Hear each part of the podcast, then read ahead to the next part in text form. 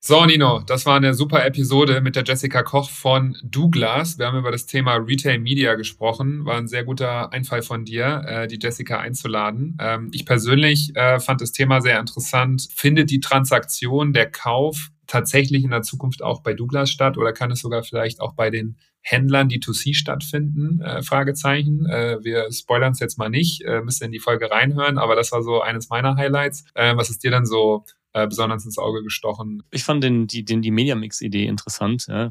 Also sich mal in die Lage der Brand zu versetzen, wie der Mediamix heute aussieht und welchen Anteil Retail Media mit allen Vorteilen natürlich in Zukunft haben kann. Und ganz persönlich cool fand ich natürlich, ich komme aus einem Retail-Haushalt, meine Mutter hatte eine Parfümerie 40 Jahre lang. Genau mein Thema, kann ich natürlich mitreden. Und jetzt wünsche ich euch viel Spaß bei der Folge.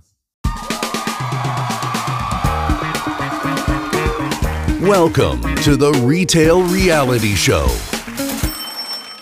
Herzlich willkommen zur Retail Reality Show. Mein Name ist Martin Bresse, ich bin einer eurer Hosts und gegenüber von mir sitzt mein Co-Host Nino Bergfeld. Hallo zusammen, schön, dass ihr wieder da seid alle. Wir haben heute einen interessanten Gast bei uns. Ich kenne die Jessica Koch jetzt schon eine Weile und ich bin echt super froh, dass du heute bei uns in der Show bist. Hi Jessica. Hallo, vielen Dank für die Einladung. Gerne. Jessica, du hast eine unglaublich interessante Karriere hinter dir. Du warst ähm, im Prinzip erstmal auf der, auf der anderen Seite. Ja? Du warst äh, lange bei L'Oreal, hast äh, äh, Marken wie Lancôme und Helena Rubinstein verantwortet und bist jetzt heute bei Douglas. Kannst du uns vielleicht mal ganz kurz einen Überblick geben, was du bei Douglas so machst? Gerne. Ja, ich bin jetzt seit knapp vier Jahren bei Douglas und leite den Bereich New Business, der im internationalen E-Commerce-Team aufgehangen ist und bin jetzt seit über zwei Jahren für das europäische Retail-Media-Geschäft zuständig. Das ist eine eigene rechtliche Einheit, ähm, eine eigene hundertprozentige Tochter der Parfümerie Douglas. Und mit mir, also mit meinem Team ähm, und mir zusammen sorgen wir dafür, dass wir eben in Europa in mittlerweile neuen Märkten die Retail Media Werbelösungen nach vorne bringen, an den Mann bringen und erstmal überhaupt auch ein Awareness für das Thema Retail Media in Europa schaffen.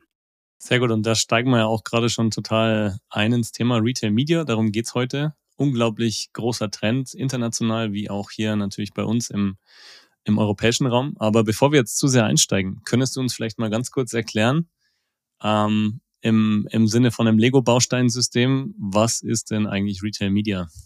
Retail Media bezeichnet im Endeffekt Werbung und Marketing in einem Retail, also einem Handelsumfeld. Das heißt, was man eben als Advertiser, als Marker oder als Agentur machen kann, ist, die jeweiligen Medien des Händlers zu nutzen, um dort die richtige Zielgruppe, die man selber hat, zu treffen. Und das Ganze eben datenbasiert, auf sehr gezielte Art und Weise und unter Zuhilfenahme der sogenannten First-Party-Daten. Was heißt das? Das sind Daten aus erster Hand, zum Beispiel aus den Bereichen CRM, also Customer Relationship Management, aus unserem Beauty Card Programm, aber natürlich auch aus dem großen Bereich E E-Commerce, also alles, was transaktionale und verhaltensbedingte Browsing-Daten sind. Und zu guter Letzt, wir sind ein Omnichannel-Händler, das heißt, wir haben in Europa über 2500 Stores und auch diese Daten stehen zur Verfügung. Und daraus kann sich die Marke natürlich unter Zuhilfenahme der Beratung meiner Teams äh, bedienen und im Endeffekt zielgerichtete Kampagnen für ihre Produktneuheiten oder ihre Bestseller ausspielen. Das heißt, wenn du dich mal zurückversetzt in deine L'Oreal-Zeit, wärst du eigentlich jetzt dein Kunde. Ja, du hast eine, eine Marke, du hast eine, eine, einen Produktlaunch, du hast eine interessante Creme zum Beispiel, wenn man mal Rubinstein äh, hernimmt und du möchtest die ähm, besser an den Mann bringen und kommst damit mit diesem Auftrag, mit dieser Idee, mit diesem Ziel für die Kampagne zu dir jetzt im Prinzip, zu deiner neuen Rolle, richtig? Richtig. Also erstmal freue ich mich, dass du so Helena Rubinstein in den Fokus stellst, weil es ist ja eine der kleinsten Marken von Royal Lux. Ähm, und muss, irgendwie musst du gleich nochmal erzählen, warum. Also da muss irgendeine Story hinter sein, weil Helena Rubinstein kennen tatsächlich gar nicht so viele, obwohl es eine der schönsten und hochwertigsten Skincare-Marken der Welt ist aus meiner Sicht. Ja, aber das nur am Rande. Ähm, nehmen wir mal das Beispiel von Helena Rubinstein. Das ist eine Marke, die absolutes ja, Premium-Positionierung hat, auch vom Preis, muss man sagen. Das heißt, da ja, ist so eine Gesichtspflege ähm, unter 100 Euro kriegst du die nicht und die hochwertigen Prodigy und Co. können auch weit darüber gehen, weil es im Endeffekt ja eine Marke ist, die nah an der ästhetischen Chirurgie ist und im Endeffekt eine Alternative zum Beauty-Doc darstellt. Heißt für eine Marke wie Helena Rubinstein, die keinen klassischen TV- und Printbudgets hat, ist es natürlich super wichtig, ganz gezielt die richtige in dem Fall weibliche Zielgruppe zu finden, die bereit ist, ähm, ja, nicht nur Geld vielleicht in ihrem Porsche oder, oder in ihre Hermes Luxus-Handtasche zu stecken, sondern auch in ihre Haut. Das heißt, wir würden in dem Fall ähm, Folgendes machen können. Wir haben On-Site und Off-Site Werbelösungen und könnten dann zum Beispiel wenn die Marke sagt, wir möchten neue Kunden gewinnen oder wieder aufmerksam, aufmerksam machen auf unsere Neuheiten, schauen, wen haben wir in unserem Kundendatenstamm? Also welche Kunden haben wirklich Helena Rubinstein gekauft in den letzten zwölf Monaten? Wer hat sich vielleicht auf den Produktdetailseiten getummelt oder in der Kategorie Luxus und Premium Hautpflege und nutzen sozusagen diese ganzen Cookie-IDs, die wir dort haben und schieben die dann zum Beispiel zu einem Instagram, Facebook oder zu einem Google, je nachdem, was für eine Art von Kampagne gemacht werden soll, ob es jetzt Social oder Display ist. Und auch in der Art und Weise, wie Sponsored Product Ads, da reden wir von einem On-Site-Werbemittel, ausgespielt werden, wird im Algorithmus berücksichtigt, wie ist die Wahrscheinlichkeit, dass ein User klickt, kauft und ähm, im Endeffekt ja in einen, einen Kauf dann auch konvertiert. Und all diese smarten Daten, Retail-Daten, werden an der Stelle berücksichtigt und sorgen dafür, dass man eine höhere Effizienz in der Kampagne und in der Performance hat. Das heißt, ihr habt ein gutes Verständnis von dem Kunden, weil der eben bei euch auf der Seite sich tummelt, ja, wie du gerade gesagt hast, auf einer Produktdetailseite, weil er vielleicht die Suche benutzt und da Helena Rubinstein sucht, weil er vielleicht auch irgendwelche Videos anschaut oder irgendwo bei eurem Beauty-Tester-Programm teilnimmt. Ja, du hast auch erwähnt, First-Party-Daten, also im Prinzip Daten, die ihr als Douglas erhebt über alle eure eigenen Kanäle, korrekt? Damit baut ihr ein gutes Verständnis von diesem Kunden auf, das ihr am Ende Helena Rubinstein anbietet, um zielgerichteter Werbung zu schalten, korrekt? Absolut. Und das Thema First-Party-Daten ist natürlich ähm, ja vor dem Hintergrund der drohenden Cookie-Kalypse, dass eben Third-Party-Cookies so nicht mehr zum Einsatz kommen können, wenn dann auch eben Google Chrome nachgezogen sein wird im Jahr 2024 noch mal viel wichtiger, weil es tatsächlich schwieriger werden wird in der Zukunft ohne den Third-Party-Cookie die richtige Kundengruppe zu treffen. Ähm, interessant, dass du das schon ansprichst. Ja, das finde ich natürlich auch einen, einen interessanten Aspekt. Cookie, äh, Cookie Kalypse? Cookie Capo, no. Cookie, Cookie Capo. Tongue Twister. Calippo, kann man genau, auch sagen. So. Calippo, Cookie Calippo. ähm, also das wollte ich eben, das war auch eine Frage, die ich Eiscreme. hatte. Das, das ist auch eine interessante Frage. Ähm, ist das ein ähm, wahrscheinlich ein großer, ein großer Treiber auch für Geschäft, für euer Geschäft in Zukunft, äh, wenn es eben schwieriger wird? Wenn dieser Third-Party-Cookie, den du ja auch gerade schon erwähnt hast, der eben Tracking über verschiedene Webseiten erlaubt und dann eben zielgerichteter Targeting äh, ermöglicht bei Google, Facebook und Co. Wenn der weggeht, habe ich natürlich ein wichtigen, wichtiges Element im traditionellen Media-Mix, das ich nicht mehr adressieren kann. Würdest du sagen, dass ihr in Zukunft sagen müsst, das müssen wir eigentlich machen, weil die Firmen, die Brands haben gar keine andere Wahl mehr, ähm, als in Retail Media zu investieren? Also die Brands haben aus meiner Sicht verschiedene Alternativen. Und ähm, wir haben das ja auch zuletzt auf unserem eigenen Summit äh, groß diskutiert, diese Frage, so gibt es das ultimative Playbook aus der Cookie-Kalypse heraus schon? Die Antwort ist nein. Also ich glaube, Retail Media ist ein Puzzle-Piece, ein Puzzlestück, was definitiv extrem wichtig werden wird für die Marken, die auf Douglas werben und wo Douglas auch der Nummer eins ähm, Handelspartner ist, würde ich sagen, dass Retail Media in Zukunft noch wichtiger werden wird. Aber abgesehen davon glaube ich, dass die Marken auch andere Hebel ziehen müssen, sei es den Aufbau von eigenen First-Party-Daten über eigene CRM-Programme, ihr eigenes D2C-Geschäft an der Stelle oder aber ähm, natürlich weitere Lösungen, die gerade im Markt entstehen, ähm, die Data Clean Rooms zum Beispiel, die neuen ID-Solutions. Also es wird ja an allen Ecken und Enden, sag ich jetzt mal, im AdTech und äh, Advertiser-Ecosystem gearbeitet, gezogen und geschraubt, um ja, mehrere Flicken zusammenzubringen und dann einen funktionierenden Aladdin-Flickenteppich äh, zu haben, der uns dann ähm, möglich macht, ähm, in der neuen Welt auch agieren zu können und äh, nicht zu viele Verluste zu haben. Von daher, ja, äh, Vitamina ist ein relevanter aus meiner Sicht und essentieller Bestandteil, vor allem der auch ehrlicherweise auf der Hand liegt äh, und sehr schnell einen positiven Effekt auch auf das E-Commerce-Geschäft bringen kann. Aber es ist nicht der alleinige Heilsbringer raus aus der Cookie. Calippo, um das Wort nochmal von eben aufzugreifen. einer der, einer hätte, der Heilsbringer. Ich hätte äh, noch eine Frage, Jessica, ähm, dass wir nochmal einen Schritt zurückgehen. Retail Media, äh, du hast ja gerade beschrieben, ähm, äh, was das genau heißt und in welche Richtung das geht. Ähm, aber mich würde nochmal interessieren, wenn man es mal ganz plakativ macht, wenn man sich jetzt vorstellt, okay, ähm, ein, ein Player wie ein Ströer, jetzt mal als Beispiel, die haben Werbereal Estate, zum Beispiel die Litfaßsäulen, die haben die Billboards, die haben Digital Signage, so, und da haben die verschiedene Assets, sage ich mal, oder verschiedene Orte, wo sie Werbung schalten können. Und so wie ich dich verstanden habe, heißt Retail Media für euch, ähm, dass ihr On-Site und Off-Site habt zum einen, das finde ich interessant. Also äh, stelle ich mir vor, Douglas die Webseite, dass ich da als äh, Brand in Search oder an anderen Orten auftreten kann oder auf äh, Space buchen kann. Auf der anderen Seite aber auch dann in zum Beispiel einem Douglas äh, Instagram-Account, dass ich da auch mit auftauchen kann. Ist das ja, richtig? ist richtig. Also die verschiedenen Werbelösungen. Das Portfolio ist halt, um es nochmal etwas detaillierter zu erklären, On-Site sind die sogenannten Sponsor Product Ads, die jeder kennt, die in den jeweiligen Kategorien über Sucher enabled werden oder eben über die, ja, die Kategorie, die kontextuelle Platzierung an der Stelle.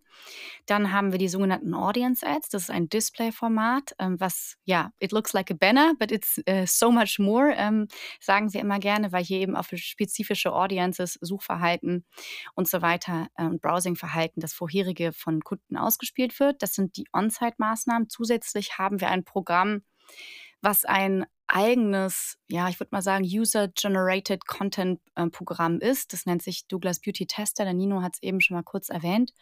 Hier wählen wir CRM-basiert ähm, gewisse Zielgruppen aus, die wir gezielt ansprechen auf Neuheiten und fragen, hey, du bist doch schon sagen wir mal, Helena Rubinstein-Käuferin und hast Spaß ähm, an der Marke.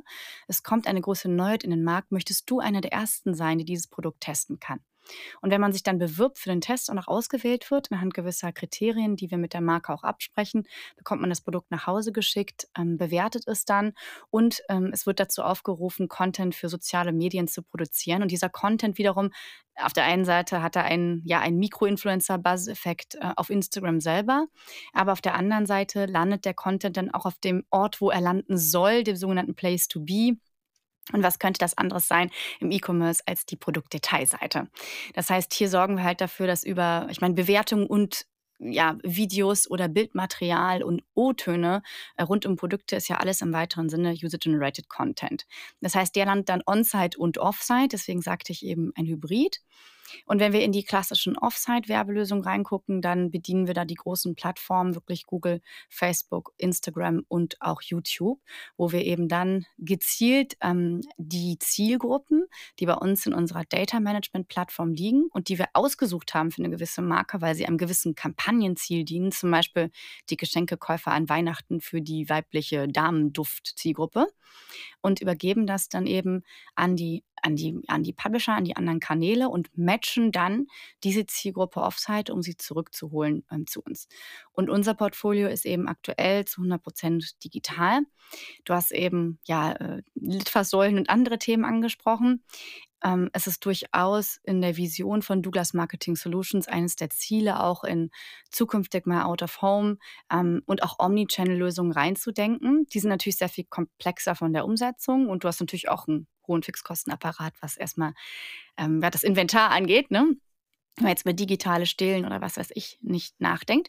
Ähm, in, der, in dem Fall wäre egal, was wir machen oder in was wir reindenken, natürlich immer die Grundvoraussetzung, dass wir unsere Daten da wirklich matchen können und auch nutzen können. Also einfach nur ein, ja, ein Schaufenster, wo du dann vorbeiläufst, wo du nicht tracken kannst, wen erreichst du da und wie ist die, weiß ich nicht, du läufst am Schaufenster und wie ist dann die, die Rate der Menschen, die den Laden betritt, weil sie diese Schaufenster gesehen haben, weil das ist ja das Interessante an einem Schaufenster, neben dem Awareness-Effekt. Das müsste man dann irgendwie in Zukunft messen können. Ist aber durchaus was, was ich natürlich total spannend finde heißt Shop in Shop ist jetzt im Moment noch nicht Teil des Retail Media ähm, Systems oder Universums bei euch, sondern das wird auch noch als Shop in Shop gehandelt und, und auch über ein anderes Team dann verkauft. Wenn jetzt L'Oreal sagt, hey, ich würde noch mal gerne ein, ein, größeres Placement im Douglas in, äh, in Düsseldorf ja. haben. Das würde dann nicht in dein Team. Genau, äh, das ist, also das wäre jetzt ein klassisches Merchandising-Einkaufsthema. Und Shop in Shop kann es ja auch online geben, also jetzt douglas.de slash äh, Helena Rubinstein, wenn wir bei dem Beispiel bleiben. Das ist auch mhm. etwas, ist ja wie ein Festeinbau sozusagen ähm, digital, was über andere Teams an der Stelle dann mhm. abgewickelt wird. Also die, die Trennung, die wir machen, wir haben ja sehr viele andere Werbemaßnahmen, die du bei Douglas auch buchen kannst, seien es Schaufenster, seien es klassische Postings bei Social, die dann halt sehr viele Leute erreichen, ne? oder ein Newsletter, der dann irgendwie an eine Million Empfänger rausgeht. Das sind alles Maßnahmen, die bei uns klassisch mhm. über wirklich Werbekostenzuschüsse gebucht werden und im Koop-Marketing-Team dann verhandelt werden in diesem Gestirn aus Einkauf und äh, Trade-Marketing der jeweiligen Marke.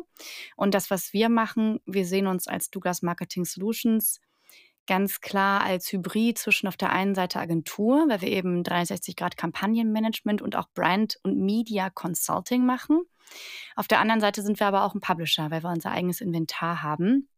Und wir sehen uns an diesem Tisch oder diesem potenziellen Tisch tendenziell bei einer Media- oder Marketingverantwortlichen Person, die sich entscheiden muss, wenn ich 5 Millionen Media-Budget habe, wem gebe ich das denn und wie steuere ich meinen digitalen Media-Mix und sehen uns da ganz klar als Alternative zu Facebook und auch zu Google. Spannend, cool, danke dir. Würdest du sagen, ähm, der, das Retail Media ist der neue WKZ in Zukunft? Kann man das so zusammenfassen? Nein, Retail Media ist ein Bestandteil von Media und wird das sein, was zukünftig eine mediaverantwortliche Person sich überlegen muss. Nimmt sie es on top rein, also verhandelt sie on top Budget in ihrem Mediatopf oder schiebt sie es von vielleicht einem klassischen TV, je nachdem, welche Zielgruppen dann auch erreicht werden müssen, in Richtung Retail Media.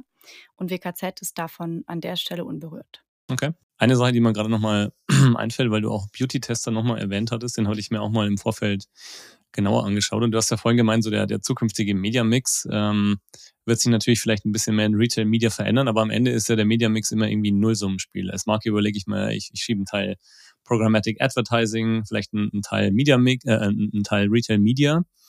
Ähm, wenn ich mir jetzt aber Beauty-Tester anschaue, also ist ja eigentlich ein, ein Format, das ich jetzt gar nicht ehrlicherweise unter Retail Media abgestempelt hätte, weil es so vielfältig ist und mhm. so off von einem klassischen Inventar, mhm. ja, wie jetzt eine, eine, eine Banner-Ad zum Beispiel oder eine Search. Warum habt ihr das gemacht und ähm, was für zusätzliche Formate kommen, kommen in Zukunft? Da sind ja der, der, der Kreativität keine Grenzen gesetzt. Also erstmal die Frage mit dem Douglas Beauty Tester zu beantworten. Du hast vollkommen recht, Nino. Wenn du dir die, das Portfolio oder das Werbeangebot der, der klassischen großen Retail Media Networks anguckst, ist ein Programm zum Pushen von Bewertungen und User-Generated Content nicht unbedingt Standard. Gibt aber auch ja nicht bei allen Kategorien Sinn. Also gerade in Fashion, wo du ja einfach in Kollektionen denkst und wo so ein, ja, du wenig Standards hast, ne? weil das Ganze ja einfach sehr trendgetrieben ist und die Kollektionen auch wieder verschwinden, ähm, sind Bewertungen wichtig, aber nicht, nicht so wichtig wie bei einem, ich sag jetzt mal, La Vie Belle, Nummer 1 Damenduft in Europa, mhm. der äh, bleibt über viele Jahre normalerweise in den Top 5. Das heißt, da ist es einfach super wichtig, diesen, diesen Trust und diese Authentizität für die Produkte zu generieren. Noch viel wichtiger als in der Kategorie Duft ist es in der Kategorie Skincare. Also ich habe ja sehr lange in der Gesichtspflege mhm. gearbeitet und das ist eine sehr stark vertrauensgetriebene Kategorie, gerade wenn du in, äh, auch in Problembereiche reindenkst. Falten, Akne, Zellulite, ne, so Themen, wo vielleicht Frauen auch gar nicht so drüber reden möchten. Ähm, dann lesen sie sich gerne lieber Bewertungen durch. Hat das jetzt wirklich äh, geholfen ähm, gegen die Rosacea und sonstige Probleme. Das heißt, hier sind Bewertungen einfach im Mix super wichtig und bewiesenermaßen wissen wir, glaube ich, alle, wir kennen es ja von uns, ne? wenn man selber jetzt, äh, ich weiß nicht, ich will mir jetzt einen Staubsauger am Black Friday kaufen, ist tatsächlich auf meiner Liste, ja, okay, gucke ich ein bisschen nach Preis, nach Marke und gucke dann, ja, okay, der hat hier irgendwie 1000 Bewertungen mit ähm, 4,5, scheint in Ordnung zu sein. Das heißt, die, die Qualität und Quantität der Bewertung ist absolut ein entscheidender Faktor für die Conversion Rate im E-Commerce. Und daher im Mix für die Marken halt total wichtig, weil die können noch die beste TV- und Print- und Digitalkampagne und Influencer-Kampagne machen wenn dann eine Neuheit einfach keine Bewertung hat und es sich vielleicht um hochpreisige Produkte handelt, wo man erstmal überlegen muss, brauche ich das jetzt wirklich, hilft es einfach wahnsinnig, diese, diese Bewertung zu haben. Und wo du auch recht hast, das ist ein es geht nicht darum, sich Bewertungen äh, einfach ganz stumpf einzukaufen. Also A, ähm, wir können es eh nicht versprechen. Wir haben zwar bis zu 80 Prozent der Kunden, die testen, die bewerten auch. Also es sind wirklich fast alle. Aber es sind echte Bewertungen von Kunden, die auch in keinster Weise von uns irgendwie manipuliert werden. Und wenn schlechte dabei sind, sind schlechte dabei, dann landen die halt auch auf der Seite. Aber in mhm. Summe ist es eben ein, ja, ähm, ein Mikro-Influencing-Effekt, der dort auch von den testenden äh, Personen entsteht. Und um die zweite Frage zu beantworten, ja, was, was kommt denn da noch? Ähm, let's get creative. Also da hast du auch vollkommen recht, dass der Retail-Media-Bereich insofern für mich nur als Basis hat, was ähm, können wir mit unseren Daten eigentlich alles Spannendes machen und wo gibt es auch insbesondere für die Marken noch White Spots? Und der Bereich der Bewertung zum Beispiel war etwas, wo wir wussten, okay, wir haben so ein Instrument gar nicht, ja. Und es ist eben auch, selbst wenn, wenn, wenn selber Smart Sampling-Aktionen von Marken gemacht wurden, dann können die auf die Seite leiten, aber dann ist das Nachhalten ähm, der Kampagne und der Bewertungsabgabe nachher nicht so einfach. Das heißt, das war ein Instrument. Wir gehen jetzt stark weiter in diesem Bereich des Samplings, weil eben wir wissen in der Beauty, dass Sampling eines der Top drei Entscheidungskriterien ist. Also entweder dir hat jemand was davon erzählt, deine Mami, deine ähm, deine beste Freundin oder ein Influencer. Du hast es mal getestet, weil du eine Probe bekommen hast oder hast irgendeine Art von Medium oder ähm, Media-Touchpoint gehabt. Das heißt, wir gehen jetzt dahin, auch wirklich Smart Sampling-Kampagnen anzubieten und über unsere Kanäle die Akquisition für Brands zu betreiben, von Douglas Live, ähm, On-Site über Newsletter und dann eben auch größere Mengen ähm, an Samples an die richtige Zielgruppe zu geben, was ja vielleicht ein bisschen Usus erscheint, wo man sich denkt, ja, kann ja nicht so schwer sein. Aber wenn ihr daran denkt, wie wird denn heute mhm. in den mhm. Stores versampelt, ähm, let's be honest, ne? Also Tütchen auf, äh, in die Tasche und in die Schublade gegriffen und dann wirft man da irgendwas rein. Egal, ob das jetzt von dem Alters, mhm. äh, Hauttyp äh, oder wie auch immer äh, passt. Deswegen ähm, ist einfach dieses Matching der richtigen Zielgruppe mit dem richtigen Produkt ähm, super wichtig und hat eben sehr guten Nachhall und ähm, Hello-Effekt dann nachher auch auf die Kaufraten. Also das jetzt ganz konkret in der Planung. Dann haben wir auch jetzt angefangen, zu pilotieren CRM-Lösungen. An der Stelle gehen wir ganz klar auf Nachkäufer, weil auch das ist etwas, äh, wenn man so über den Funnel nachdenkt, diese Repurchase-Phase, die ja im Endeffekt die ja, am evidenteste ist, dass du einfach sagst, okay, ich habe ja schon Käufer bei Helena Rubinstein, jetzt pushen wir die einfach mal, dass die wieder Prodigy oder was auch immer kaufen. Das war bisher ein Produkt, was mhm. die Händler für sich selber genutzt haben, aber gar nicht den Marken als Aktivierungsmöglichkeit zur Verfügung gestellt haben. Und auch das entwickeln wir jetzt gerade. Also Replenishment, Lead Warming Strecken nennen wir das über vier Etappen, dass man eben wie sonst, ne, Kontaktlinsen, deine Kontaktlinsen sind alle, in dem Fall ja deine, deine Tagespflege ist alle und dann zusätzlichen Content über das Produkt geben, Cross-Selling betreiben und mit Incentivierung zum Schluss ähm, dafür sorgen, dass die Kunden wirklich das Produkt dann dort auch wieder kaufen, wo sie es initial gekauft haben. Hm. Und das, hm. das finde ich auch super. Also ich meine, das ist ein super Beispiel, finde ich, für First-Party-Daten. Äh, ein Händler weiß ja relativ zielgenau, äh, indem er irgendwie einen Querschnitt hat. Wenn du eine Kundenbeziehung über mehrere Jahre hast, siehst du ja genau, hey, die Jessica kauft immer den den Lippenstift, ja, den Rouge oder Rouge Absolu und äh, ähm, du weißt eigentlich relativ genau, wann, äh, äh, wann das Ganze zu Ende ist. Und um es mal aufzulösen, ich komme aus einer Parfümerie. Ich habe äh, quasi ja. Helena Rubinstein an Weihnachten früher, und das ist der Hidden Fact oder der Fun Fact, an, äh, an Desperate äh, äh, Ehemänner verkauft. Meine Mutter hatte 40 Jahre lang eine Parfümerie und ich war der kleine Nino hat Parfum, Rubinstein und Lancôme äh, verkauft. Das ist echt, ja, das ist eine Parfümerie, wusste ich noch, aber dass du jetzt gerade Helena Rubinstein, das ist ja wirklich ähm, die Crème de la Crème und nicht einfach, das an die, äh, an die Ehemänner zu verkaufen, die dann eher zu Le Corporel äh, für 1995 greifen von Biotherm, weil damit kann man nichts falsch mhm. machen. Also äh, Chapeau, äh, Nino, dass ja. du das geschafft hast. Ähm, ja, und vielleicht ganz kurz noch zu dem, was du eben gesagt hast. Ähm, wir können das mehr oder weniger auf den Tag genau sagen, ne? wann, wann die Zyklen für einen Mascara, für einen Concealer, für einen 30 äh, ml Eau de Parfum ist und können natürlich User pro User dann in dem Moment aktivieren, wo, äh, wo wir wissen, dass es ausgeht. Das, also ich merke es immer bei den Kontaktlinsen-Thema, ähm, ja, die kommen dann immer zum richtigen Zeitpunkt um die Ecke. Und ich denke, ja, Mist, das ist wirklich fast alle. Super interessant. Ich hätte noch eine Frage äh, zum Thema Sampling, wenn ich äh, kurz, kurz noch reingrätschen darf. Äh, das fand ich nämlich interessant. Ähm, dass, äh, auch die Begrifflichkeit Smart Sampling kannte ich so vorher noch nicht. Ähm, wir äh, bringen mit Blank ja äh, Brands in Third-Party-Locations rein. Und bisher sind wir jetzt eher im Retail-Kontext unterwegs gewesen, ähm, machen jetzt aber die ersten Projekte, zum Beispiel in einem WeWork äh, gehen wir äh, in, äh, in der nächsten Woche live und ähm, dann äh, in den nächsten Wochen später werden wir das erste Projekt in einem Hotel machen. Ähm, und da dachte ich mir gerade, gerade wenn du über Beauty-Produkte sprichst, ob ähm, ihr schon mal Hotel-Samplings äh, getestet habt äh, und wenn ja, wie das so für euch ähm, war oder ob das was ist, was ihr in der Zukunft auch testen werdet. Einfach weil ich mir vorstellen könnte, dass gerade diese Produkte dann bei einer Zielgruppe in einem Hotel und da, wo sie es auch austesten können, nochmal ein anderes Sampling ist, als wenn man das Sample bei sich in einer Einkaufstüte hat, irgendwo unten äh, in der Ecke, was dann vielleicht auch nicht so wahrgenommen wird, wie wenn es irgendwie schön ähm, inszeniert ist auf einem äh, Hotelzimmer.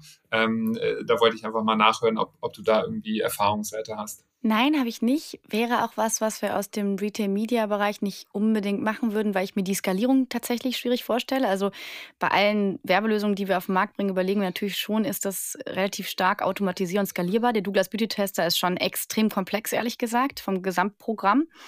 Mhm. Und in dem Fall müsste man ja einen Datenausgleich in irgendeiner Art und Weise hinkriegen. Wie matcht jetzt die Hotelzielgruppe, äh, Steigenberger oder was auch immer, eine gewisse Zielgruppe einer Marke?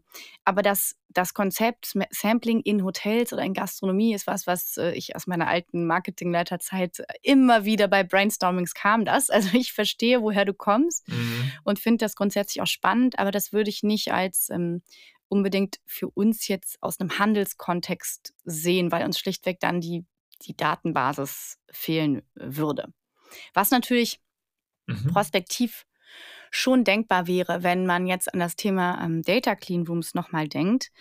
Ähm, wenn sich der ganze Bereich so weiterentwickelt, dass wir ein Ma Matching, aber dann bräuchte man auch große Datenpools, da wäre so ein Hotel wahrscheinlich, also einzelne kleinere Ketten nicht geeignet genug, aber nehmen wir jetzt mal ähm, ähm, nehmen wir jetzt mal die Mindshift TUI oder die AIDA wir nehmen jetzt mal die Kreuzfahrtler als äh, Zielgruppe, die ja auch in gewisser Art und Weise einen Lifestyle-Gedanken mit sich tragen, viele äh, Dinge gerne ausprobieren mhm. wollen, ja, äh, und äh, tendenziell auch ein gewisses Portemonnaie haben. So ganz so günstig ist der, ist der Spaß ja nicht.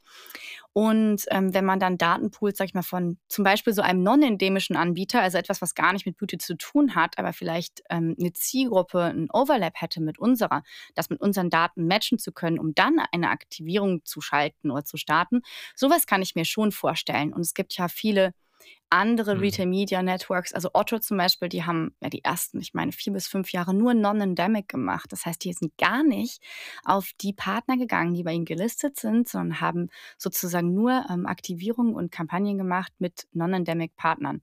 Und ich glaube, dass das, je mehr sich ähm, Marketeers damit beschäftigen, wo finde ich denn meine Zielgruppe und dann ja brainstormen, wo könnte die sein. Darauf kommen, dass tendenziell Dulas als Nummer 1 Beauty-Plattform in Europa sicherlich den einen oder anderen äh, Überschnitt hat mit anderen Brands, auch Industrie, Beauty, ähm, ja, industriefern sozusagen. Mhm. Finde ich äh, interessant, weil cool. ihr seid ja im Endeffekt auch ein Experte für eine gewisse Zielgruppe. Also ich habe mal euer Beauty Summit mal ein paar Ausschnitte angeschaut. Ich glaube, die Zielgruppe war über 40, oder? Mhm. Ähm, weiblich vor allem. Mhm. Ähm, ist natürlich super, wenn, wenn du nach solchen Datenpools suchst, um non-endemisch dein, äh, dein eigenes Ökosystem quasi mal zu verlassen und mal zu schauen, kriege ich vielleicht jemand anders konvertiert in diese, in diese Welt oder kann ich vielleicht auch was lernen? Absolut. Ähm, von, von diesen Welten. Also selbst, äh, sagen wir klassisch an Print denkt, ne? wenn du jetzt sagst, äh, du benutzt, du buchst sonst in der ich sag jetzt mal, in der Glamour, ja, oder ähm, bei Gruner und Ja, irgendwo in der Gala oder Grazia und hast ja gewisse Umfelder dahinter, ist bei uns eben das Umfeld Beauty, ja. Also das Beauty Card Magazin ähm, ist eigentlich das größte Frauenmagazin Deutschlands mit der Auflage, die wir haben. Ähm, und äh, auch das wäre natürlich was, wo, wo Marken dann teilweise auch einfach buchen, auch wenn es kein Beauty-Produkt ist, aber weil einfach die, gerade Fashion, ne, zum Beispiel, ist so eine tendenziell etwas, was sehr interessant ist, wo ein großer äh, ja, große Schnittmenge ist mit Beauty. Nicht zuletzt hat ja äh, Salando äh, deswegen auch gefangen, angefangen, in Beauty reinzugehen und ähm, sozusagen die Partnerschaft mit Sephora mhm. auch gemacht. Ja, wenn ich mir vielleicht nochmal so ein bisschen ähm, anschaue, für wen ist eigentlich Retail Media das geeignete Instrument und wie soll ich es verstehen? Ich habe jetzt auch einiges gelernt in der Vorbereitung und vor allem auch, was du gerade gesagt hast. Und bisher war ich immer der Meinung, Retail Media ist Reichweite, ja, top of the funnel, wenn man sich mal so diesen Marketing-Funnel, den berühmten, anschaut. Und, und ich dachte immer, Retail Media ist vor allem nur Top of Funnel. Aber wenn ich dir jetzt so zuhöre, ähm, ist es ja beides, oder? Es ist auch und oder, und das ist eben auch die Frage, ist es Top of the Funnel, ist es Lower Funnel, ist es beides? Wie, wie, wie, wie, wie kann ich es einordnen? Als Retail Media, ich fange mal ein bisschen ähm, unten an, ja. Das meiste oder das, das ähm, am ja, meisten verbreitete Verständnis von Retail Media ist tatsächlich Lower Funnel. Also viele Brands und auch Agenturen ordnen Retail Media als ganz, ganz klar trans transactional, transaktionale Media ein, weil wir ja diese Nähe zur Transaktion haben, weil wir Transaktionsdaten haben und weil wir eben ähm, ja in einem äh, Warenkorbbereich uns bewegen oder auf einer Produktdetailseite, wo man ja schon erstmal vordringen muss. Ne? Also von, von ich habe einen TV-Spot gesehen oder bei YouTube irgendeine Bumper-Ad und irgendwann lande ich dann mal auf einer Produktdetailseite bei uns oder bei einem anderen E-Retailer. Das heißt, die meisten Marken steigen eigentlich Lower Funnel bei uns ein, weil es irgendwie einfach ist, weil die Ergebnisse sehr ähm, gut messbar sind. Es ist relativ kostengünstig und wir haben einen sehr hohen Return on Advertising Spend, den wir auch an der Stelle bei unseren Sponsor Product Ads ganz klar ausweisen. Wir haben im Schnitt ein ROAS von über 7 Euro über Europa. Das heißt, es ist ehrlich gesagt so ein No-Brainer. Ne? Gib 1 Euro rein, krieg 7 Euro raus. Klar, unterschiedlich pro Saisonalität, pro Marke, pro Kategorie, aber das sind jetzt so die Durchschnitte. Wir sehen aber immer mehr, dass auch bei großen Kunden, die wirklich angefangen haben, uns sehr stark nur in diese, ich sag mal, ehemals Search-Ecke, ne? Ich meine, bei Search war es auch ähnlich. Am Anfang wurde Search auch stark verstanden als rein transaktionaler Kanal. Und ähm, ich glaube, mittlerweile ist klar, dass auch das ein Full-Funnel-Instrument äh, sein kann und auch sein muss. Genauso ist es im Bereich Retail Media, dass die Kunden, die länger mit uns agieren, dann ähm, immer mehr im Funnel aufsteigen. Also zum Beispiel die Audience Ads sind für uns ein mit-Funnel-Tool, wo wir Consideration wirklich treiben innerhalb der Kategorie. Und wir haben auch Studien gemacht, wo wir sehen, wir haben eine positive Korrelation, wenn du das Display-Format kombinierst zur gleichen Zeit mit Sponsor Product Ads und das idealerweise immer wieder in so einem Always-On-Modus, dann kommen die besten Ergebnisse dabei raus bei der Kampagne. Und die Marken, die dann eben lange mit uns arbeiten, ähm, die schalten dann meistens Offsite noch mit hinzu. Es kommt aber meistens als letztes erst hinzu. Das heißt, da ist die ähm, ja, die, die Resistenz oder die, ähm, die Fragezeichen eigentlich am größten. Ähm, die, die es machen, wir haben viele Brands, die da sehr erfolgreich mit unterwegs sind, weil wir eben sehr, sehr gute ähm, CTRs dann auch haben, aufgrund der hochqualitativen Zielgruppen, die wir dort verwenden. Aber meistens ist es von unten nach oben funktioniert das ganze Retail-Media-Prinzip. Wenn wir jetzt mal so eine Kunden-Business-Entwicklung sehen und wenn du dir anschaust, was die anderen Retail-Media-Networks machen, ist es ganz klar so, dass wir verstärkt daran arbeiten, uns als Full-Funnel-Anbieter auch ähm, tatsächlich zu etablieren. Cool, super. Ich würde sagen, machen wir direkt die nächste Kategorie, oder Nino? Passt. Jessica, ich hätte äh, eine Frage an dich. Ähm, äh, ein Thema, was mich im Moment umtreibt, und ich war auch letzte Woche in Berlin auf einem Event, äh, wo es sehr viel darum ging, offene Schnittstellen und nicht so zentral äh, Dinge voranzutreiben, hat sich für uns äh, aus Blank-Sicht ähm, auch die Frage erschlossen, wie gehen wir in der Zukunft um mit Transaktionen? Also müssen die bei uns stattfinden oder können die sogar auch beim Hersteller D2C stattfinden und dass wir eher als Gateway fungieren? Und da hat sich mir die Frage gestellt, auch äh, für euch dann aus Douglas Perspektive, glaubst du, dass in der Zukunft ihr dabei bleiben werdet, dass die Transaktionen immer bei Douglas stattfinden oder kannst du dir sogar eine, eine äh, Welt vorstellen, wo ihr eher als Intermediate ähm, Curator und, und Trust Partner für diese Kategorie Health und äh, Beauty Produkte fungiert, aber vielleicht der Kauf sogar beim Hersteller stattfindet und ihr aber trotzdem durch Tracking-Mechanismen etc. wisst, okay, bei äh, Brand X wurde jetzt das Produkt verkauft, weil wir den Kunden vorher getriggert haben und egal auf welcher Ebene im Funnel hat was stattgefunden, was irgendwie attributed wird zu Douglas ähm, aber letztendlich der Kauf euch egal wäre, ob die Transaction bei euch ist oder beim, beim äh, Endkunden. Ich hoffe, ja. du kannst folgen. Aber das ist so, ja, die, die äh, sage ich mal, die, das Thema, was mich äh, gerade beschäftigt und äh, wo ich es einfach mal spannend finden würde, wie du das siehst und wie du auch die Entwicklung siehst für die nächsten Jahre, jetzt unabhängig, wie ihr es persönlich macht mit Douglas, aber auch vielleicht, wie es allgemein mit Marketplaces aussieht für die nächsten, weiß ich nicht, fünf bis zehn Jahre.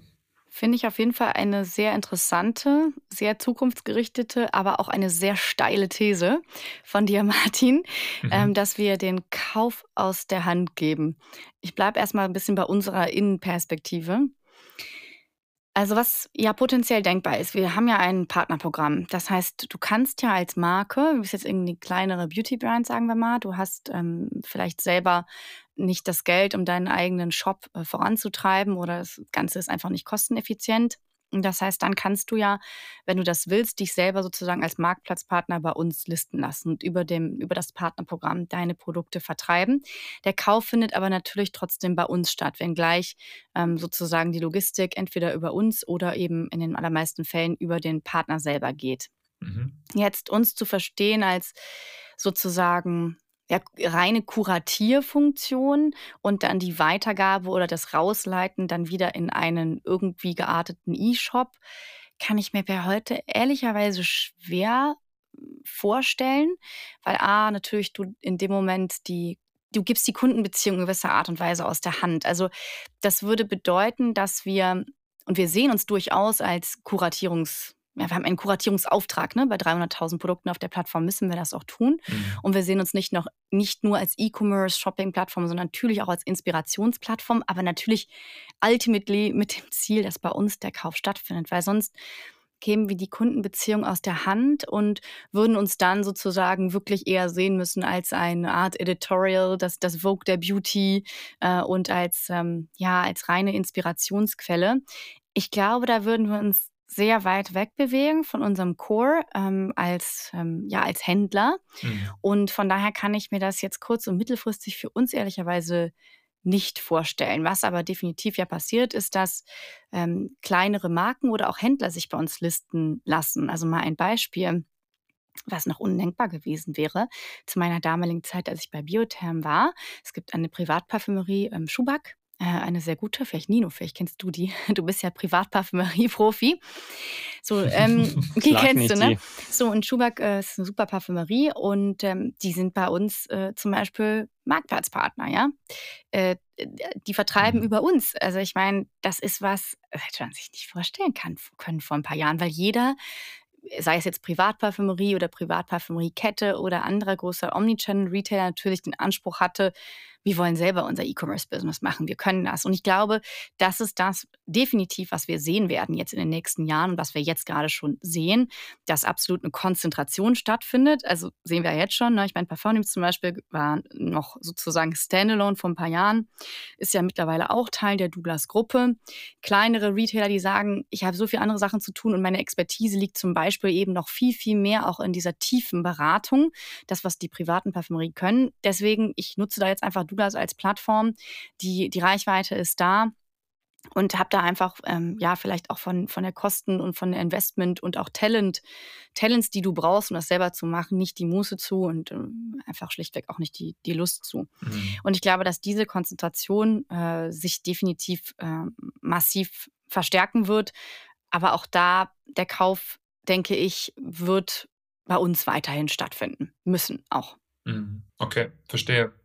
Ja, finde ich, äh, ich spannend, auch dein, dein Blick drauf. Und ähm, wir hatten uns ja so ein bisschen vorbereitet im Vorfeld und den, den ein oder anderen Podcast mal angehört, wo du zu Gast warst. Ähm, und da war eine Aussage, die fand ich ganz, ganz interessant, dass ähm, so habe ich zumindest verstanden, dass ihr euch nicht unbedingt als klassischen Marketplace versteht und ähm, vielleicht heute äh, schon gar nicht mehr, aber auch in den nächsten äh, Monaten, Jahren immer stärker auch in Richtung äh, Plattform äh, gehen möchtet, ähm, wo es auch viel um äh, Content geht, um äh, Kurzvideos ähm, etc.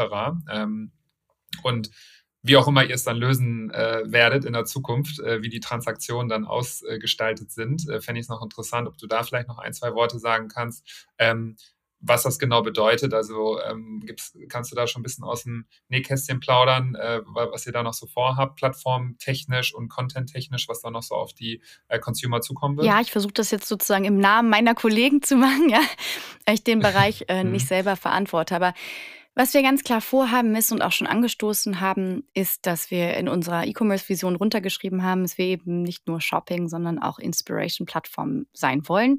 Vor dem Hintergrund, den ich eben schon angeteased habe. Wir sind 2019 im Oktober in ein Plattformmodell gewechselt, indem wir in Deutschland den das Partnerprogramm damals lanciert haben, was mittlerweile in vielen europäischen Märkten zur Verfügung stellt. Was ein selektives Partnerprogramm ist, muss man auch wissen. Es kann nicht einfach jeder sich listen lassen als Marktplatzpartner. Deswegen heißt es bei uns auch Partnerprogramm. Zu diesem Zeitpunkt, bevor wir das gemacht hatten, hatten wir 44.000 Produkte und Artikel auf der Plattform. Heute sind es 300.000. Also da sieht man schon, wie jetzt innerhalb dieser drei Jahre die Plattform, wie man immer so schön sagt, ähm, skaliert hat. Und damit geht natürlich einher ein absolutes Anforderung an uns als Händler, dann auch den Kunden zur Seite zu stehen und ihnen zu helfen, durch diesen immer größer werdenden Beauty-Dschungel zu navigieren indem wir sozusagen personalisierten Content zur Verfügung stellen, der dann relevant für eine gewisse Zielgruppe ist und da natürlich ähm, sowohl durch Suche, durch ähm, ja, durch die ganze Benutzerführung, aber eben auch der Content, der produziert wird, in Form von zum Beispiel Clips, dafür zu sorgen, dass die Kundin das an Content konsumieren kann, was ihr hilft, um ihre Kaufentscheidung zu fällen oder sich auch erstmal im ersten Schritt zu inspirieren. Das heißt, ähm, es wird eben sehr stark an dieser Vision, ne, das Vogue der Beauty zu werden, äh, gearbeitet mit immer mehr Content, mhm. der so über die Seite verteilt ist und über die verschiedenen Kanäle auch personalisiert dann ausgestreut werden soll an die Kunden. Und wir haben ja in Corona-Zeiten Douglas Live auf die Straße gebracht, was ein Live-Format war. Am Anfang eher so 30 bis 60 Minuten Sessions, wo es dann um spezifische Marken oder Produkte ging. Und das hat sich jetzt transformiert in ein sehr kurzes Format, die sogenannten Clips die bei uns auch auf ja, verschiedenen Seiten von Homepage ähm, bis zur Produktdetailseiten zu finden ist und wo wir bewusst eine Art Creator-Programm aufbauen. Das heißt, dieser Content, von dem wir sprechen, soll nicht rein, ich nenne den mal institutioneller Content sein, der von Marken kommt, den dann in Paris äh, ein internationaler Produktmanager schick und glossy geshootet hat. Nein, es geht uns ähm, vielmehr darum, diese Nahbarkeit auch als Händler zu haben, was den Content angeht und den Content von Kunden selber zu nutzen. Das heißt von Creatoren, die sagen, hey, ich produziere euch da jetzt einen Clip und zeig mal, wie man den Eyeliner richtig aufträgt oder was man da Tolles noch an Halloween mitschminken kann zum Beispiel. Und dieser Content wird eben vermehrt ähm, über die Seite verteilt sein und damit auch eine, ja, eine Nahbarkeit für die, die Endkonsumentin dann wiederum auch schaffen. Cool, danke dir. Mich interessiert, du hast auch gerade den, den Endkonsumenten ähm, erwähnt, wie das Ganze aus Endkonsumentensicht ausschaut bzw. ankommt. Du hast auch gerade vorhin schon mal erwähnt, so ihr habt einen Kuratierungsauftrag und ich, ich als Kunde vertraue Douglas, dass ihr diesen Kuratierungsaufwand, äh, diesen Auftrag wahrnehmt. Und wenn ich mir jetzt mal Retail Media anschaue, ja, am Ende ist es ja, ich schalte Werbung, ich bringe ein Paid-Format in, mal als ein Beispiel, in organischen, organischen Suchergebnisliste wo siehst du denn da die Grenzen, ne? wo ihr sagt so, hey, da würden wir vielleicht diesen Kuratierungsauftrag und dieses Vertrauen, das wir genießen, missbrauchen, indem wir den organischen Suchindex zu sehr massieren, weil wir halt am Ende viel Geld kriegen von Biotherm und Rubinstein und Co., dass wir das tun. Wie, wie, wie siehst du dieses Spannungsfeld und wo sind da vielleicht die Grenzen in der Zukunft? Also vielleicht vorneweg, ich glaube halt, Retail Media wird und muss sich zukünftig von dem von der technischen Infrastruktur dahin entwickeln, dass es so personalisierte Werbung ist, dass es schlichtweg nicht mehr als Werbung wahrgenommen wird für den Kunden, sondern als persönliche Empfehlungsmaschinerie. Weil dann haben wir wirklich einen absoluten Win-Win-Win für den Endkunden, weil er sagt, hey, das das passt ja mega zu mir. Ähm, ich wollte sowieso jetzt nochmal von Charlotte Tilbury äh, den neuen Lippenstift ausprobieren zum Beispiel. Es passt natürlich für die Marke, weil sie schneller die richtige Zielgruppe trifft. Und in diesem äh, Thema, ja gut, wie viele Seiten scrollst du eigentlich? Ne? Das ist genau wie bei Google, bei uns scrollen die auch nicht auf Seite 15. Ne? Also ergo die Top 10 Ergebnisse, insbesondere mit 70 Prozent Mobile-Zugriffen ähm, auf die Seite, wird natürlich immer wichtiger. Ergo, wir müssen es gemeinsam schaffen als Industrie, sage ich mal. Da hat natürlich viel Aufgabe auch die, die AdTech-Anbieter, bei uns jetzt zum Beispiel ein Criteo, die Produkte so smart zu machen, ähm, dass wir im Endeffekt diesen Sweet, Sweet Spot per se schon treffen. Nichtsdestotrotz ähm, müssen wir, und das tun wir auch, also dafür ist Douglas auch bekannt, wir sind eine Premium-Plattform. Das heißt, wir haben natürlich sehr intensive Diskussionen auch mit unserem UX-Team zu sagen, hey, wie viel was ist okay, ne? Wie viel, wie ist der Share von Paid zu Organic und ähm, achten da sehr explizit drauf, weil am Ende primär sind wir ein Händler und kein, ja, keine ähm, Werbemaschinerie, sag ich mal. Ja? Also es würde uns nichts bringen, wenn wir Werbeeinnahmen zwar mehr haben, aber uns dann im Endeffekt die Kunden weglaufen, weil sie das Gefühl haben, bei Douglas kriege ich jetzt nur eine Werbung nach der anderen um die Ohren gehauen, die nachher vielleicht auch nicht mal zu mir passt. Dann werden sie demnächst woanders hingehen. Dementsprechend ist das sehr ein sehr diffiziles Gleichgewicht, was es gilt, wirklich ständig zu tracken und auch zu beobachten und auch intern sehr offen zu diskutieren, was wir definitiv ähm, auch machen. Und das Ganze muss eben ja, in einem, in, einem, in einem guten Gleichklang stehen, so würde ich sagen. Und da haben wir aber per se, ich würde sagen, da sind die, die Aufsichtsbehörden bei uns intern sind sehr stark und sehr gut, äh, ob unserer Markenpositionierung auch. Vielen Dank, interessant. Ähm, vielleicht, die, vielleicht die letzte Frage von, von meiner äh, Seite, bevor wir ans zum Ende kommen. Ähm, neben den Benefits, ja, du hast vorhin mal den Return on Ad Spend 1 zu 7 äh, kurz mal angesprochen, was natürlich ein riesen Benefit ist für mich als Marke, ähm, wenn, ich, äh, äh wenn ich mein Werbebudget effizient einsetzen kann. Welche weiteren Vorteile habe ich denn noch als Marke? Ja, krieg, Kriege ich Customer Insights? Kriege ich vielleicht Kundendaten? Was ist der Benefit jenseits äh, des Return on Ad Spend für mich als Werbetreibender? Die Insights ist genau das richtige Stichwort. Also ähm, die Philosophie, die wir bei Douglas Marketing Solutions haben, nennen wir Data to Insights to Action. Also alle Daten, die wir haben, werden gecrunched und werden dann in relevante Insights für die Marke transformiert und dann in eine Aktion gebracht. Das heißt, wenn wir von größeren Kampagnen reden, also wirkliche Full-Funnel-Kampagnen, wo auch Offsite-Mechaniken ausgetestet werden sollen, macht äh, mein Team, wir haben ein eigenes Media Consulting und Strategy Team, erstmal eine große Analyse, eine Audience Insights Analyse, wo wir uns erstmal anschauen, wer ist denn jetzt eigentlich diese Zielgruppe? Weil es gibt immer wieder Fälle von Marken, die sagen, hey, wir wollen einen neuen Duftlaunch bringen, der soll auch Top 3 werden, wir glauben, unsere Zielgruppe ist so und so alt ähm, und dann möchten, dass wir eine Kampagne aufsetzen. Und manchmal kommen eben innerhalb der Analyse ganz andere Sachen raus, dass vielleicht dieser Duft primär von Männern gekauft wird als Weihnachtsgeschenke für ihre Frauen oder dass die Zielgruppe vielleicht zehn Jahre älter ist, was dann wiederum super relevante Informationen sind für den restlichen klassischen TV- oder Print-Media-Mix. Das heißt, diese Insights-Analysen, wie alt ist die Zielgruppe, wie oft kaufen die, was ist die Kauffrequenz, was ist auch der Average Order Value, auch versus der, der Competition, ohne die, die Wettbewerber dann an der Stelle konkret zu nennen, das machen wir nicht, aber die werden dann aggregiert zusammengefasst. Oder wie war deine Marktanteilsentwicklung im Detail über jeweilige Monate ähm, und auch Wochen hinweg? Das ist alles Informationen, die Sie bei uns im Rahmen von größeren Analysen bekommen. Heute auch noch ehrlicherweise gratis ähm, im Rahmen mhm. eines Commitments für eine größere Kampagne. Und diese Insights sind teilweise so stark, dass sie aus meiner Sicht eigentlich am Media-Planungsprozess der großen Marken Einzug finden sollten, einmal jährlich, um nicht die Dinge immer nur auf Best for Planning oder IRI NPD-Daten zu basieren, sondern aus echten, harten Retail-Daten. Hört sich an, als hätte man eine neue Produktidee, die demnächst auch monetarisiert werden kann. Schauen wir mal.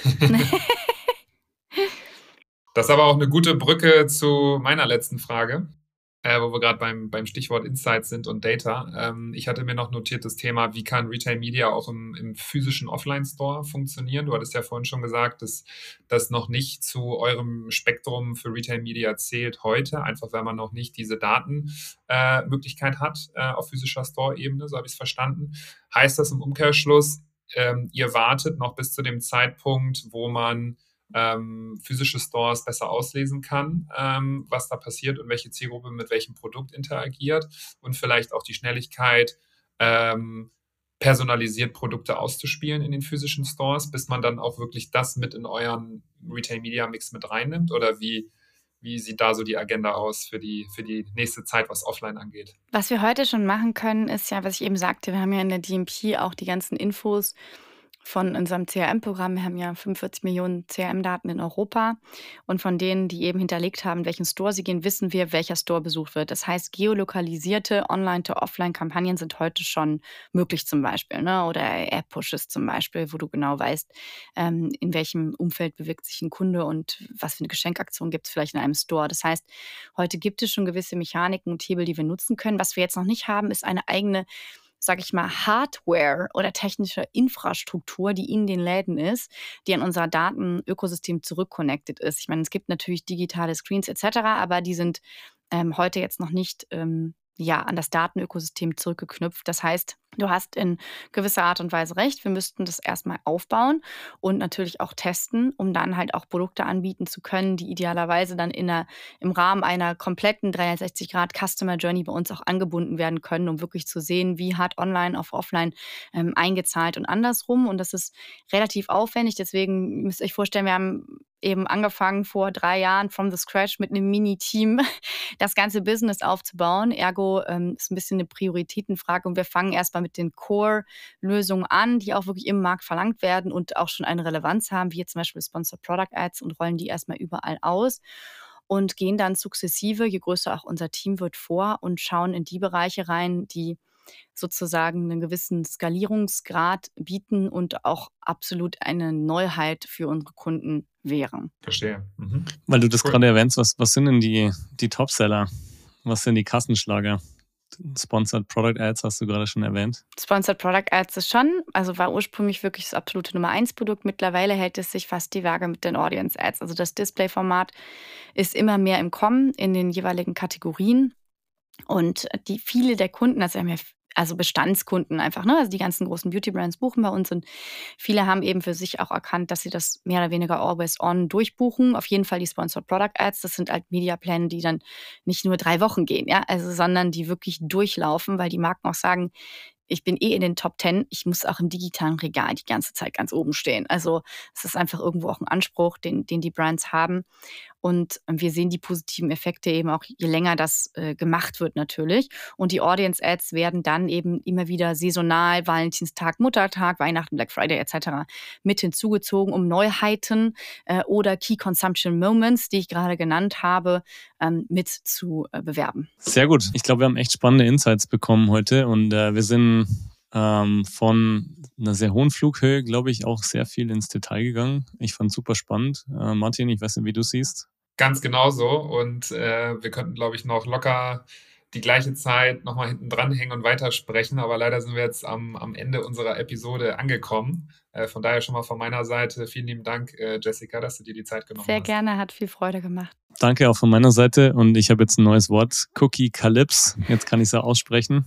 Und äh, werde ich sicherlich im nächsten Podcast wieder erfolgreich einsetzen und jedes Mal an dich denken. Super. Vielen Dank, Jessica, und bis bald und hoffentlich vielleicht bald, bald mal wieder in der Retail Reality Show. Ja, sehr gerne. The Retail Reality Show with your hosts Martin and Nino is presented by Blank and Salesforce. For more information, check out our website, retailrealityshow.com.